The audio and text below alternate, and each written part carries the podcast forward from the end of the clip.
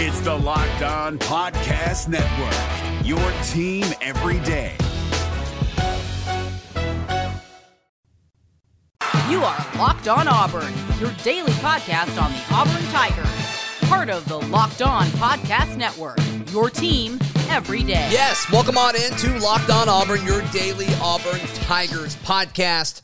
I'm your host, Zac Blackerby, and joined uh, every Monday by Lindsay Crosby of News Talk WANI. Man, what um, what a weekend! What a weekend! Um, love a victory Monday. Uh, I'll take an on a regular Monday because I have to. But um, yeah, just uh, there's a lot to like and a lot not to like from Saturday's game. Yep, you're right. You're right. We're gonna approach it from two different angles. I mean, there's a few there's a few of the negative things I'm pretty passionate about that we're going to talk about, but we'll start with some of the positive stuff. Uh, the most positive thing from my weekend was I didn't have to leave the house, Lindsay, because of our friends from Fetch Me. You can go to fetchmedelivery.com and check out all of the local partners that they have throughout Auburn, Opelika, and Lee County. If you're coming into the game this weekend for homecoming and you're staying at a hotel and you don't really want to feel like, you know, battling with any of the traffic, they are the folks that keep you updated every step of the way with your delivery process and they're Auburn people and they're good people. Really, really big fans of all the folks at Fetch Me. Go to fetchmedelivery.com or use their free Fetch Me Delivery app and use promo code Local Meals to get a nice discount off of uh, any of your orders that are $30 or more. Fetchmedelivery.com. All right, Lindsay, let's talk about some of the good things. Obviously, Auburn lost to Penn State 28 to 20. And despite a bunch of things going wrong for the Tigers, they still had a chance to win it at the end. Really, two different times if you want to count, you know, the the kind of hail mary attempt that happened late in the game. So, first things first, and I wrote about this at auburnwire.com. I'm probably going to get some slack for it, but like, I thought Bo Nix looked pretty good Saturday night. I don't think he's the reason the Tigers really um, had a hard time scoring in the red zone. I, I think Bo Nix did what he was asked to do by his coaching staff, and that was not lose the football game. And I don't think Bo Nix was the reason Auburn lost Saturday night. Yeah, one of the common refrains we heard leading into this game is that Bo Nix is terrible on the road. He's got a bad completion percentage, he's got a bad touchdown to INT ratio, and all of that. And that Bo Nix did not show up on Saturday night. Uh, Bo did what he needed to do. Uh, he didn't have the mental mistakes. Uh, you know, he he wasn't wildly inaccurate. He had now he had passes that weren't perfect, and uh, a lot of them were not caught. We had some bad breaks there and we'll get to the wide receivers later. But Bo did not lose this game for Auburn. And that's not something that we've been able to say about road losses in the past under Bo Nix. I agree with you. I agree. So I thought Bo looked really good. I thought um, Tank Bigsby, Jarquez Hunter. I think Auburn has a really special one-two punch with them. You know, Shaun Shivers was sitting at home. Unfortunately, you got to think he'll be back next week. Mm-hmm. Um, but you know, he was tweeting about those guys and like the one, two, three punch with those guys. You got to think that's going to be fun, especially because I think they all bring a, something a little different to the table, so you can do a lot of fun things with them. And then the offensive line really may have been the surprise of the night, in my opinion, as far as positive things go. I thought the offensive line looked really, really good. They were consistently opening up holes for the running game for Tank and Jarquez. And Bo Nix had plenty of time to throw the ball. I mean, obviously there was going to be some plays where they had pressure, but as a general rule, like I was really, really happy with the offensive line. One of the questions going into this weekend was how would Austin Troxell and Brodarious Hamm handle those two talented edge rushers from Penn State? And the the common assumption was we were going to have you know give them a lot of tight end help, and we were going to you know be chipping and putting it back that way. And for the most part, they handled it. Uh, Penn State did not record a sack. Uh, Bo Nix got hit a few times, which happens in every game. Sure, but but on pass protection, they looked pretty good. The interior of the line gave up a little more pressure than the edges, but they did not let Penn State's defensive line beat them to the quarterback. And then running the ball, like you said, uh, opening holes, moving the line, and we saw on some cr- on some critical conversions. I remember a uh, a third and short conversion where the entire right side of the defensive line just collapsed because Auburn just moves them out of the way. Mm. And so the offensive line played a lot better than we've than we thought they would against a ranked team. I think so. Yeah, I mean the big question was okay, all of these strengths that we saw from Auburn versus Akron and Auburn versus Alabama State, which of these is going to transfer to a higher level of competition. The offensive line did, running game did, and I think quarterback play did for the most part. On the defensive side of the ball, the rushing defense was incredible. I think the defensive front, uh, really just the front seven. I mean, linebackers are stacked. Even with with Auburn being out, Owen Pappoe because it sounds like he rolled his ankle, and Harsin wasn't readily available to give an update on that right after the game as we record this uh, pretty early on Sunday morning. But the uh, and then Zakoby McClain with that questionable targeting call, um, which unpopular opinion, I think that was targeting. I think the rule just stinks. I just, I'm just putting that out there. I, I think by what the rule of college football is with targeting, I believe it was targeting, but the rule just needs to be. It's it's a bad rule because what else is he supposed to do? So props to him for making the play, but uh, Auburn kind of lucked out the fact that they don't have uh they don't need him in the first half next week, which is nice. In fact, I, I don't even think they should play him next week. Just keep get him ready for uh, for LSU in two weeks. But all in all, like the defensive front, I think was fine. And a lot of people want to nitpick on the pass rush, and I'm right there with you. I, I think the pass rush was a problem, but I think we knew if Auburn only sent three or only sent four in some instances, that they probably would not get there in time. And I guess Derek Mason did not feel that way because I thought the big I thought the big, you know, attractive thing about this defense was you're going to do so many different things up front and throw off the opposing offense as far as, you know, having a bunch of different things as far as different blitzes and different fronts that they have to block and scheme for. And we didn't really see that on Saturday night. So that was um that was something that kind of left me scratching my head. Yeah, the the run defense being great, you know, two point eight yards per carry, eleven tackles for loss. Uh, T- Tony Fair, Marcus Harris really did great work on the interior there to, to to stop Penn State up the middle and forced everything kind of to go outside. You know, push it outside, push it to where we had guys waiting, and they made Penn State one dimensional. And we challenged the quarterback to beat us, um, and he did because we was not we, we were not getting pressure on him. We were not making him move his feet. We were not making him throw off balance or, or check down or panic. Um, I think we had one quarterback hit or one one one official hurry, and it was a green dog blitz where where I think it was Chandler Wooten was spying the quarterback, saw him roll out trying to buy time, and just went after him and hit him. Well, Zakoby um, laid him out. That's what it was, but and that's Zakoby. And it was at the end of the first half, and Roger McCreary got the pick. Yeah, so so two two good hits on on Sean Clifford there, but other than that, just sending in a lot of dropping eight in zone and sending three or sending four. I thought Owen Pappoe would blitz a lot more than he did in the first half, and obviously he wasn't around. I thought everyone. I, really, I thought everyone would blitz a lot more. I thought. Yeah, I thought I, the whole team would blitz a lot more. Didn't happen. It, it was just it was us counting on Colby Wooden and Derick Hall and TD Moultry to get after the quarterback, and it didn't happen. Yeah. So and there were even instances where like the defensive backs were stepping up and, and, you know and it looked like they were about to be sent on a blitz but the play was so quick then they had to readjust. But it's like I, I, I don't get that move either. So i don't know. I don't know. I'm sure that they had a lot of thought that went into this this game plan. I just i don't think it worked as well as they wanted them to.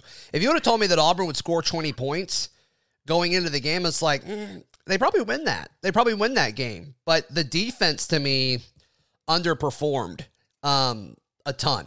And we'll, we'll touch on more of that in just a moment. Today's show brought to you by our friends at Prize Picks. All right, all of you folks listening or watching, uh, our college football fanatics, have you heard about Prize Picks? It's daily fantasy made easy. It's a leader in college sports daily fantasy. Uh, they offer more college football props than anyone in the world and offer all the star players of the Power Five as well as mid majors that you might not have ever heard of. So, Prize Picks offers any prop you can think of from yardage to touchdowns, even interceptions thrown. And uh, all of the users, all the folks listening, they deposit um, and use our promo code. You can receive a 100% instant deposit match for up to $100. Go to prizepicks.com, use promo code locked on. And uh, yeah, you can either go to prizepicks.com or uh, download their free app in the App Store and download it today. Prize Picks is daily fantasy made easy.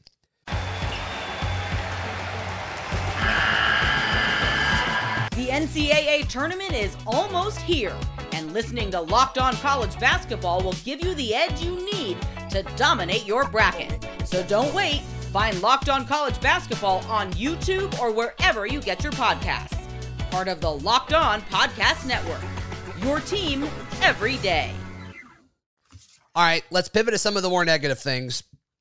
And this is the thing that I think is um, the thing that stood out to me the most. It's the uh, all right. So all off season, we were being fed fourth and one mentality and discipline. And I understand, and, and, and I said I said this early on in the Harsin in the Harsin hiring process. Like it's going to take time for him to get his culture implemented into this into this this locker room. And I've already been impressed by how much that they've been able to integrate that culture into what's happening now. But what happened Saturday night, you had two prime opportunities when it was fourth and short to do that fourth and short mentality and win against the top 10 football team on the road. You had two great opportunities to do that. And one of them, when you're really in it, and you chose to go for a field goal on fourth and one late in the game. And then ultimately, that field goal, the point didn't even really matter because it put you in a weird situation late in the game. And then on fourth and two, Tank Bigsby and Jarquez Hunter have been getting yards at will, and you chose to go with, with the fade option. And he was asked about the fade option after the game in his post game press conference. Harsin was. And there's a couple things that he said that one I thought was encouraging, and then a few things that I'm like, well, that doesn't make any sense at all. So when they went into the fourth and two, they called a timeout, which, I, which I'm okay with in some instances. But you knew if you didn't get it, you were going to have to get a stop, which they did. And then they had like, I think 40 seconds left on the clock when Bo Nix got 39. the football. 39. There you go. And so if you get that, if you don't use that timeout and you don't get it, maybe they have a minute and a half. And I think the play calling totally changes and they were marching down the field. So I think it changes things. But he was asked about it and he said that those are predetermined plays. They practiced that situation all week. So they knew if it was fourth and short with the game on the line, they had that play drawn up. That is what I take from his response Saturday night. Same. And so my question then is if it's predetermined, why are you calling a timeout for it? You practice for this. And people want to say, well, don't throw the fade. I agree with you. But according to Harsin, there were four or five options that Bo could have gone with, and he got the ball and he threw it to Kobe.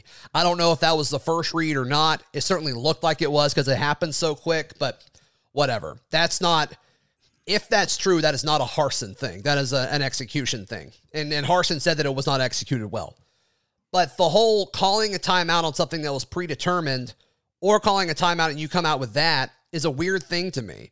And Holly Rowe, the sideline analyst, tweeted out after the game that like the Auburn offense came off of the field. It sounds like they were ticked off with a play call, and she made comments about how angry Tank Bigsby was coming off the field. And it's just like, it just seemed like a really weird move when you've been talking about fourth and one mentality all summer, and then you've got a chance with the best running back in college football to pound it in because Tank was really, really good in the red zone and around the goal line Saturday mm-hmm. night, like he was. I don't think there's anything you could do to, to argue with me about that. And you, you didn't go that route. And you don't have to worry about clock because if it's short, they're still the Penn State's still getting the ball. The, the clock stops because it's a turnover on downs. I can't think of a scenario where that made sense and why it made sense. And when Harsin was asked about that Saturday night, he said, "Well, it's a little more calculated than that." And I'm like, "Sure, I believe you." But I think sometimes, and we saw this with the previous uh, previous regime, there's no need to get cute on the two yard line when your offensive line has been super solid in the running game and you have Tank Bigsby. That's just my thoughts. I'd love to hear yours. I mean, I'm in agreement. If you to call the timeout and then to have a play that you decided on Thursday you were going to run is inexcusable, especially to then not convert it and not have that 40 seconds. I mean, it would have been a minute 37 we got the ball back if they had that timeout still. Which is drastically and, different than 39 seconds like you said. Yeah i mean they're they're moving down the you talk about they're moving down the field at will and we had a shot at the end zone as time expired. You give them an extra 40 seconds let's look at what they do. Um, completely different final drive there. So i'm okay i can be okay with calling the timeout if And I'm not saying you have to score for the timeout to make sense because that's not how this works. It's a good decision or a bad decision on its own, regardless of the outcome.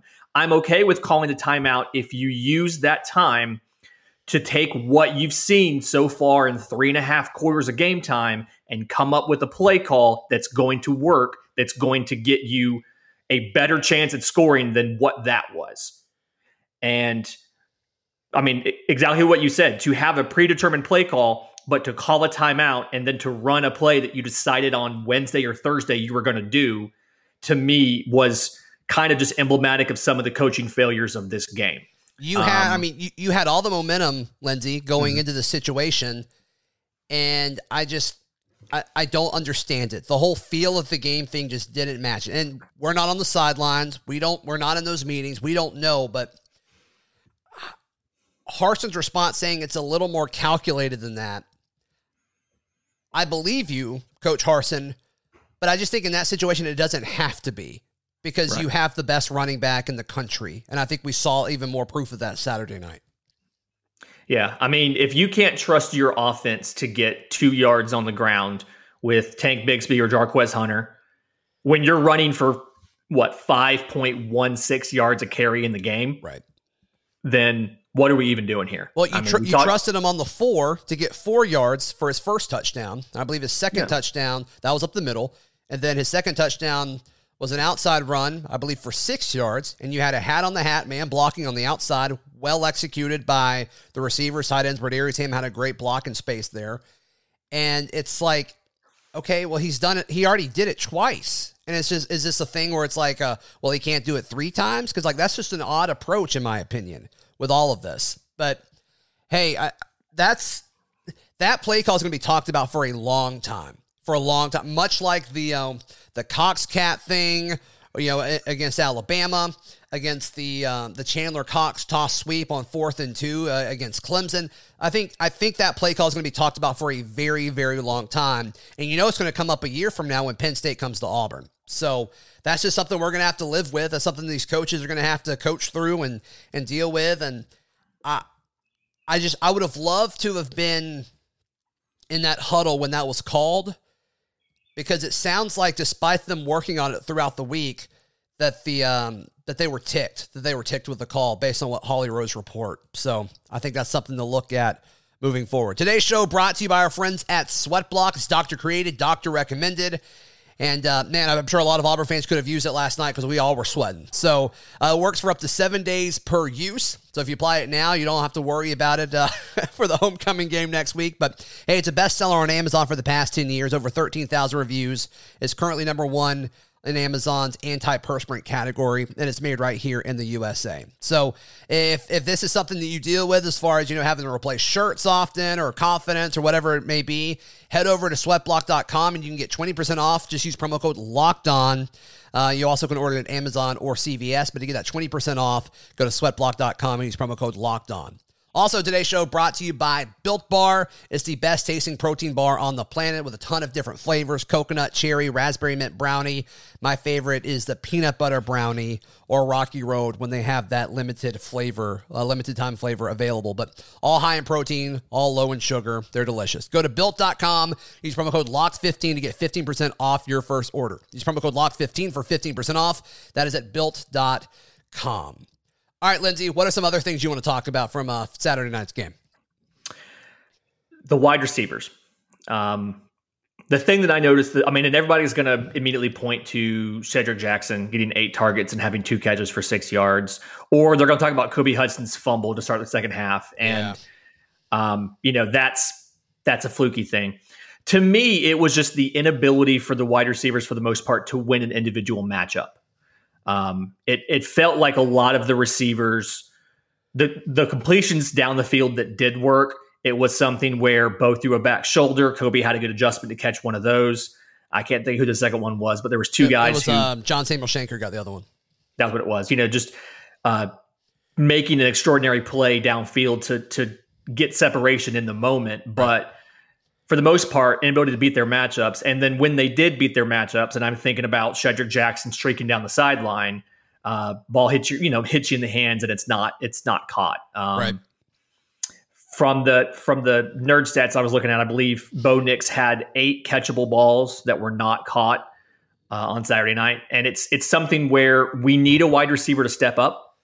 Um, I thought after that Akron game, Shedrick Jackson would have been that guy with the sure hands, and uh, now I'm not so sure.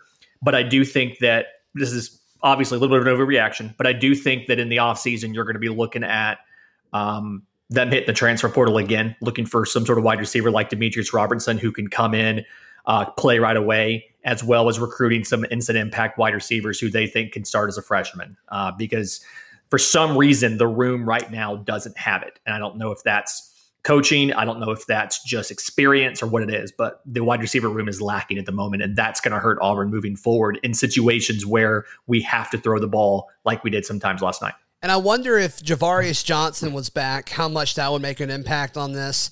And I'd love to know. Once again, we're not in practice. We don't see what these coaches see, but is the divide between the guys that are playing and Elijah Canion and Ze'Vian Capers like is it that is it that vast? Like is the difference that large? I would love to know. Um, it's impossible for us to know until you know these guys maybe move on and we hear some things. But I think um, I think that's something that's really surprised me but I mean, we've seen like we've seen Canion and Capers compete and do well and succeed, and they were uh, they were nowhere to be seen Saturday night. And it looks like Johnson's still battling some kind of injury because um, we were told that if he had to play last week, he would have, and right. you know he if he did play last night, it was extremely limited. I didn't notice him, and I haven't looked at snap count numbers or anything yet, but. You see a little bit of Malcolm Johnson Jr. in there. He seems to be kind of the next guy. Um, and, and, when Bo throws his way. He seems to do fine. And I've noticed when I was rewatching the game and I was kind of putting some of my GIF thread together for Twitter and Auburn Wire that Malcolm Johnson Jr. has no issue blocking, which is great despite his size. And right. so maybe that's what's getting him on the field. But I expected more from Shedrick, especially when we kind of saw him over the last few weeks look really, really good. And I, look, I expected more from Robertson last night. He has yeah. a, a few catches that would have been tough, but that's why he transferred here uh, to be able to be in those situations, to be that guy in this receiver room. Mm-hmm. And I mean, that's uh, for, from the most part, if you take out Kobe Hudson's fumble, I think Kobe Hudson looked really good Saturday night. But that fumble on that end around that looked like it was going to be a trick play uh, where he could throw it because he was a, a high school rece- uh, quarterback, but he is a natural wide receiver. I think so natural. Yeah, so natural. But I think um, I, I think that was kind of the thing where it's like, man, I hate it for Kobe because he was having a really, really good game otherwise. One of the things that you, you look at, you look at that fumble, and I know you can flip the coin and say, well, Bo should have thrown a pick six in the closing minutes of the first half, and they just bobbled it and, and dropped it. But you just look at some of these things, and it's like, okay, what if Auburn goes for it instead of kicking the field goal late in the game? Or what if they run it on fourth and two and they score or Kobe Hudson doesn't fumble. And it's like you look at a few of these big moments in the game, which is what football is. But it's like Auburn could have totally won this football game. Auburn could have totally won this game.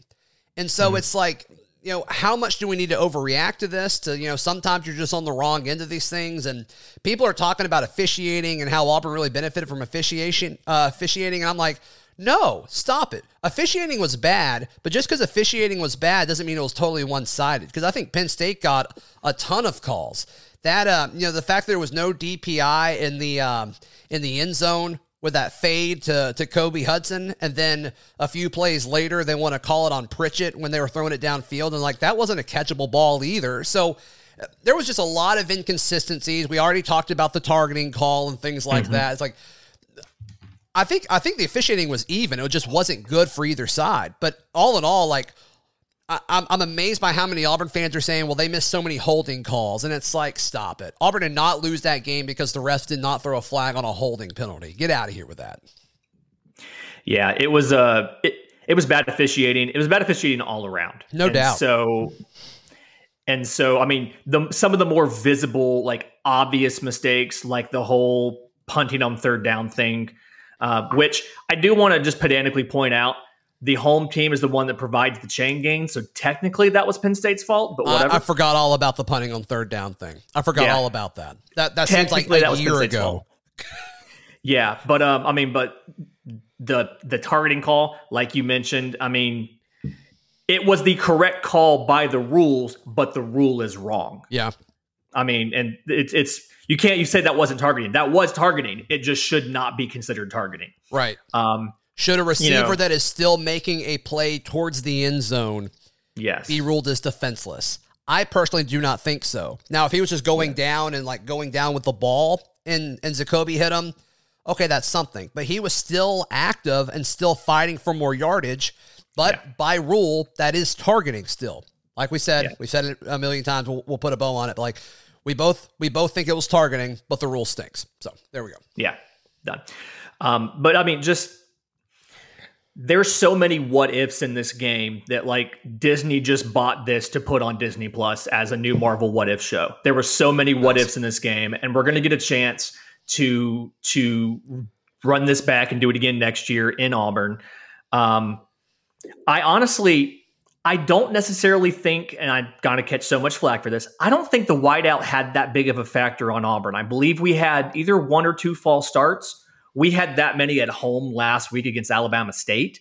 So Auburn did a good job of handling the crowd noise, kind of like we thought they would. And you saw Um, you saw Bo like go behind the line and like communicate with Nick Brahms. And it's Yeah. like you can't do that at LSU or Florida.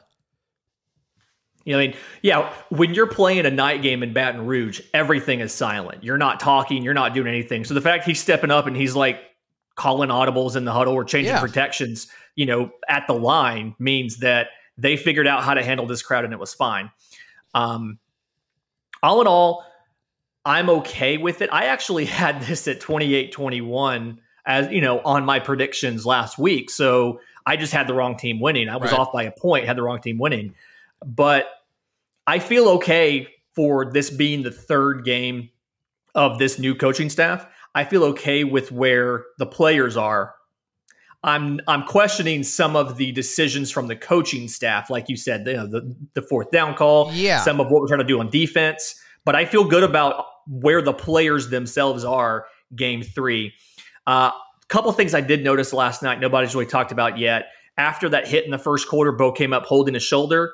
I noticed some of his, and we all talked about it in the Discord last night. His deep balls had a lot of air underneath them since, and he threw two or three later. I mean, it was like a punt. So I wonder if his if his shoulder was bothering him a little bit. We didn't hear anything after the game about that. Obviously, didn't hear a lot at all after the game. So that's a question, not an excuse, just a question.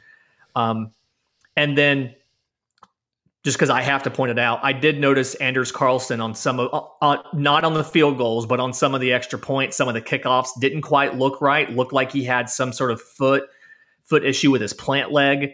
Uh, I don't know if it was a toe or foot or something, but just something for us to probably look for this week at practice, see if they talk about it. He nailed his Um, kicks though, man. That guy's automatic. The, the last thing I want to talk about, Lindsay, defensive back play. And we talked about pass defense a little bit, and the pass rush did not help the defensive backs by any stretch of the imagination. But Roger McCreary is so good. He is so, so good. And in mm-hmm. fact, Penn State's answer for their passing game was okay, we're just going to move Jahan Dotson away from Roger McCreary. And then Dotson, I mean, n- nobody else on Auburn's defense had an answer for Dotson. But when McCreary was on him, for what I can tell, he was pretty, pretty shut down. But the gap between Roger McCreary and the second best defensive back on this team is about as wide as the Grand Canyon. Like it is amazing. It is it is Nehemiah Pritchett I thought would be a, a lot better than what we've seen so far. And Smoke Monday I thought would be a lot better, especially at this point in his career. I think Donovan Kaufman's fine actually. Um, but you and, and I'd like to see more of Zion Puckett. I thought he was okay too. So I, I think I think moving forward, you got to look at it and say, okay, what is what do these guys do well? And they play man very well because they're aggressive and scrappy, and they're better when they're standing close to the line of scrimmage and they're able to push you and kind of keep a hand on you while you're running your route because that's what they've been doing ever since they got at Auburn with Kevin Steele. And hot take here. If Kevin Steele's Auburn's defensive coordinator, I know we don't really like him as a fan base right now, but I think Auburn wins the game last night because I think the zone stuff in the first half was a really, really bad move. And we saw him do this a lot at Vanderbilt because he had to, because he didn't have the athletes. But now he's got the athletes. I fully believe if If Auburn would have stick, stuck with man significantly more Saturday night, Penn State does not score 28 points. That's just that's the hill that I'm going to die on. It's impossible to prove it, but that's the strength of this, these defensive backs is bump and run coverage on the outsides and keep everything inside of you. And that that that wasn't that was not their style of play Saturday night. Yeah, getting a little more in depth on that. Part of me wonders if the hesitation Kevin Steele has with them playing more man and more aggressive press coverage is he doesn't trust the safeties to come over and clean it up if a guy gets beat. And I mean, that's to me, other than he's just scarred from his time at Vandy, doesn't think he has the athletes. That's the You- only thing I Derek can really think of. Derek Mason. Derek Mason. Yeah. That's the only thing I can think of as to why he wouldn't be doing more man. Um, because I mean, we've seen we saw this this Auburn team with a lot of the same personnel go into LSU and shut down, you know, the national championship, hold them to less points than anybody else scored. We know that Auburn's players have the skill set to excel in a situation like that last night. And I noticed a little more man in the second half, and Dotson was getting free. Either he was isolated on Pritchett or he was doing crossers and things to just get him moving, make McCreary follow him through traffic, uh, try to get him to spring free on a coverage bust. Um, but the I- safeties covering the tight ends had me worried. Um, we let too many tight ends get loose there. Did safeties then- cover the tight ends? Did anyone cover the tight ends? Not necessarily. Uh, I think they were supposed to. I think a lot of those you saw it, it No, I, I, as I'm, I'm, all, yeah, I'm, I'm joking there, but um, Yeah. as as this is gonna be a long show, but the the, uh, the the other thing I want to mention about the defensive backs, and I think Smoke Monday is a fine player, but he, he did not look good Saturday night. But the thing that irks me, and I don't want to isolate Smoke Monday here, but he is a leader on this defense. He was voted the leader of the defensive backs by his peers last year. He shared that on his Instagram story when it happened. I thought it was a pretty cool thing because it talks about, I mean, there's a lot of talent in this defensive back room. And I think the individual talent is greater than the product that they put as a unit Saturday night and even even against Alabama State. And so it's on smoke to be the leader in that room. And every time every time a tight end or somebody close to him would catch it, and it looked like it was his guy, some of it, some of the other times I'm like, okay, I think that was somebody else's guy, but he pops up and like puts his hands in the air and like like he's asking a question. And it's like, man, you can't like you- you've got to figure that out. Like you were the leader of this unit, and I'm sure he'd be the first to tell you that. I don't think I'm saying anything that Smoke would find, you know, um, you know, critical or anything like that. But all in all, like Smoke, you were the leader of that defensive back room, and it's on you to, I, think, to put it all together. And I think he and Derek Mason will do that, and they've got two weeks to figure it out. If Auburn goes and looks uh, the exact same in Baton Rouge in two weeks, then I think we have an issue. I think we have a long term issue here. But I don't think that's going to be the case. I don't think that's going to be the case. LSU is nowhere near as good of a football team. I'm not saying talented, but they are nowhere near as good of a football team as Penn State is. I don't think. And so I think when it's all said and done, you got to take the information that you get from this game and put it into play so you can beat LSU in two weeks. Yeah, uh, we learned a lot more about our team than we knew. Uh, we know that we're not as good as we were against Akron and Alabama State, obviously, but we're not as bad as people said we could be. Right. Um, could could we still go seven and five, eight and four this season? We could, uh, but we know Maybe. that this team, ha- yeah, but we know that this team has the talent to be better. It's a matter of getting everybody on the same page, getting the chemistry together, get everybody right. Yep. Lindsay, where can people find you and hear you, my friend? I am at Auburn Banker on the socials and in our Discord, and you can listen to me 7 to 9, Monday through Friday on News Talk WANI. Follow me on Twitter at Z Blackerby. Follow the show on Twitter, Locked on Auburn, and on Instagram at Auburn Podcast. And find all my written work at auburnwire.com. Join us tomorrow right here on Locked on Auburn.